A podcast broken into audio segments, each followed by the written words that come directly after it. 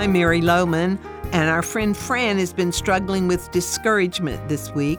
You've been there too, haven't you?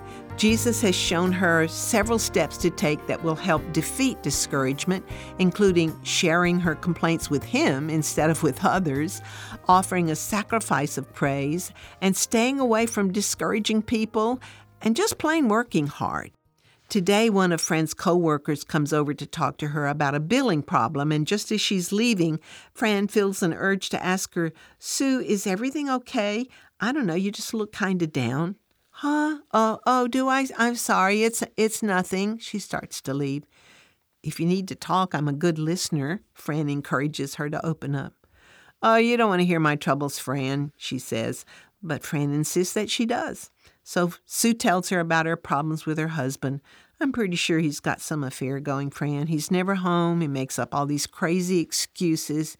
He never touches me anymore. He hardly speaks to me. I expect him to walk out on me and the kids any day now. Sue, are you sure you're not just letting your imagination run wild on you? Fran asked. No, that's what I thought for a while, but a friend saw him in a bar a couple of times with this woman from his office.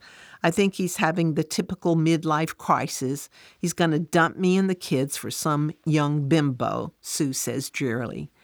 Fran talks with her a few more minutes and then says, Why don't you come over to my house tonight and we can talk some more? Without realizing what she's done, Fran has reached out to someone else whose problem is much bigger than hers. Sue seems so appreciative. Fran, I really didn't mean to dump on you, but I sure could use a friend. Well, you've got one, Sue. I'll see you tonight. After Sue leaves, Fran spends a couple of minutes praying for her. Then she thinks to herself, What happened to my discouragement? You know, Lord, she says to Jesus, I almost forgot about the things that were bugging me. I mean, my problems look pretty small compared to Sue's. She remembers a verse from Proverbs 11 He who refreshes others will himself be refreshed. And again, Fran realizes Jesus knows what he's talking about. She acknowledges what a difference it makes to have Jesus with her all the time. When she simply obeys him, he can take those discouraging feelings away and give her again the joy of her salvation. He's by your side too if you know Him as your Savior?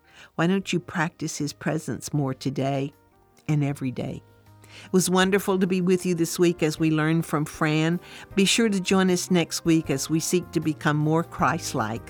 You can always listen to these daily devotionals on our website at ChristianWorkingWoman.org.